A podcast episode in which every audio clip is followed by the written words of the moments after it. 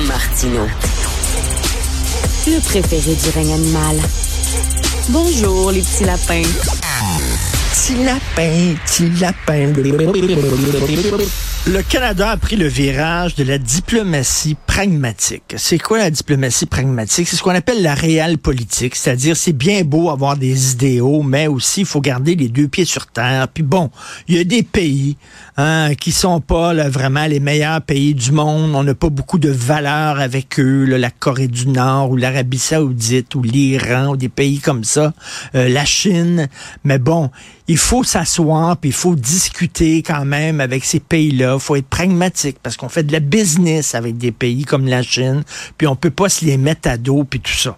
Correct. Mais là, il y a M. Henri-Paul Normandin, c'est un ancien ambassadeur du Canada. Il est chercheur associé à l'Institut d'études internationales de Montréal à l'UQAM. Il dit, OK, bon, c'est correct. On va parler avec ces pays-là, mais à un moment donné, faut pas oublier nos valeurs non plus, là faut pas s'oublier. Et je trouve que c'est, il a publié euh, un texte justement euh, dans la presse qui était très intéressant. Et il était avec nous, Monsieur Henri-Paul Normandin. Bonjour. Bonjour, M. Martineau. Bonjour. Très intéressant votre texte. Euh, vous n'êtes pas contre la réelle politique. Vous savez, quand, quand euh, par exemple, Nixon est allé en Chine rouge, Chine communiste, euh, ça ne veut pas dire qu'il se mettait à genoux devant la Chine. Il s'est dit, bon, ben, écoute, ils existent, ils sont comme ça. On peut pas, on peut pas se fermer à un marché aussi important que ça. On, on va faire des discussions, puis bon, il est allé les voir. mais vous dites, faut pas non plus oublier qui on est, M. Normandin. Ben voilà, tout à fait. Vous donnez l'exemple de M. Nixon. C'est un, bon exemple. Je vais donner un exemple plus récent, toujours avec la Chine.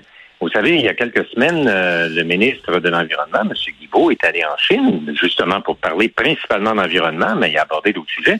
Puis il y a des gens qui ont dit, non, non, M. Guibault ne devrait pas aller en Chine, euh, c'est un pays euh, autoritaire, etc., etc.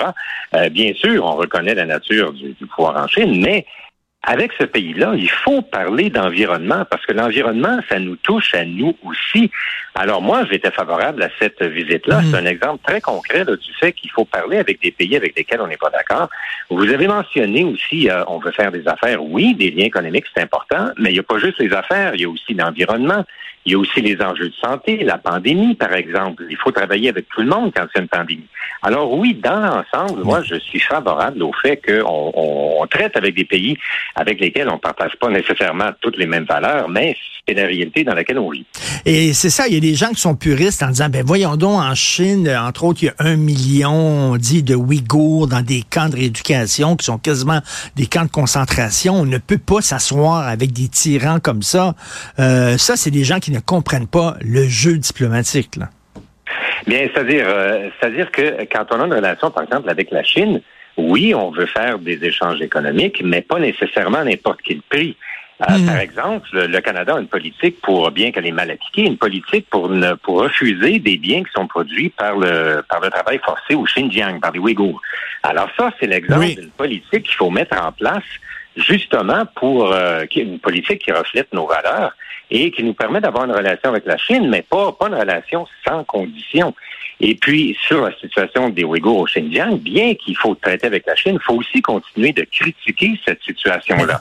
Alors, c'est un jeu un peu, un peu complexe, mais il faut jouer ce jeu-là si on veut euh, si on veut assurer même nos propres intérêts tout en défendant nos valeurs. Et la diplomatie, est-ce que c'est un jeu de masque? Il faut sourire, il faut toujours être gentil envers l'autre? Mettons, je sais pas si euh, vous étiez ambassadeur, vous. Euh, mettons, si je suis ambassadeur en Chine, euh, si j'ai une rencontre avec des, des, diplomates chinois, est-ce qu'on peut leur dire le Canada trouve que ça n'a pas de bon sens, la façon dont vous agissez dans tel et tel dossier, ou il faut au contraire jouer le tout va bien dans le meilleur des mondes? Non, il faut, il faut effectivement soulever les enjeux qui sont difficiles. Je l'ai souvent fait. Par exemple, euh, avec la Chine, justement, euh, là, on se concentre sur la Chine. Il y a, beaucoup d'autres pays dont on peut parler, mais avec la Chine, par exemple, moi, j'ai été impliqué dans un dialogue sur les droits de la personne.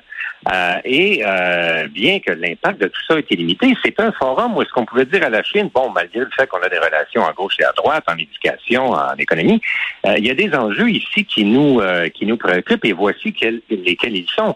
J'ai déjà remis des listes de, de, de, prisonniers politiques à la Chine quand j'étais là. Hmm. Alors, donc, la diplomatie, c'est pas juste être sourire, sourire et être gentil. Il faut savoir représenter nos intérêts, puis il faut les défendre aussi.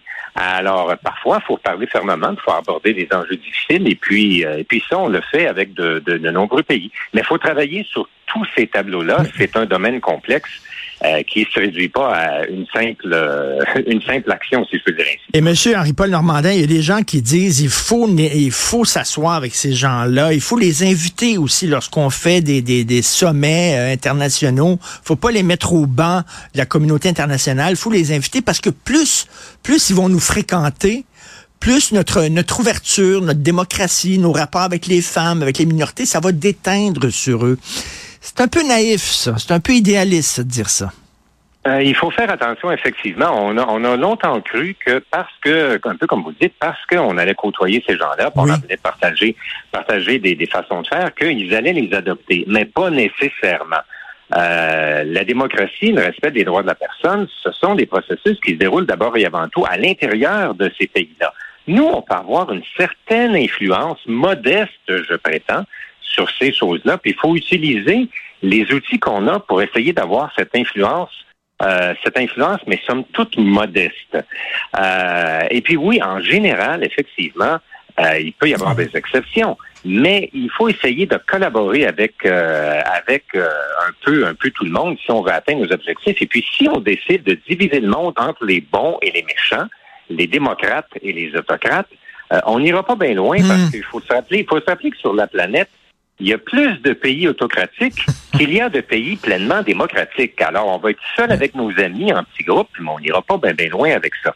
Alors donc, essentiellement, c'est qu'il faut reconnaître que notre influence, elle est modeste, mais qu'on en a une certaine influence, puis il faut essayer de l'exercer. Je peux, je peux vous donner un très bon exemple récemment. C'est un petit pays dont on parle pas beaucoup, le Guatemala. Au Guatemala, il y a eu une élection, il y a, il y a un type, M. Alvaro, qui a été élu. Et puis là, les élites du pays ont voulu empêcher son inauguration. Or, les Guatémaltèques se sont révoltés contre ça, d'une part, et la communauté internationale aussi s'est manifestée. Euh, et dans ce cas-là, on a réussi parce que M. Alvaro, finalement, a fait son inauguration il y a quelques jours. Alors ça, c'est un exemple de succès, mais je pourrais vous donner beaucoup d'exemples où on n'a pas eu de succès. Alors, euh, il faut être réaliste euh, et puis utiliser la marge de manœuvre qu'on a pour avoir l'impact qu'on peut avoir. Et M. Normandin, en terminant, j'imagine si vous avez écrit cette excellente lettre, je, le redis, euh, c'est parce que vous avez des craintes. Hein? C'est bien beau être pragmatique, mais à un moment donné, il faut pas se mettre à genoux devant ces pays-là. Lorsque euh, Justin Trudeau, il a déjà dit, là, il a déjà avoué son admiration envers la Chine et le régime chinois, ça c'est un peu aller loin, là. Ouais, mais je pense qu'il a changé, euh, il a changé sa perspective depuis. C'était au début.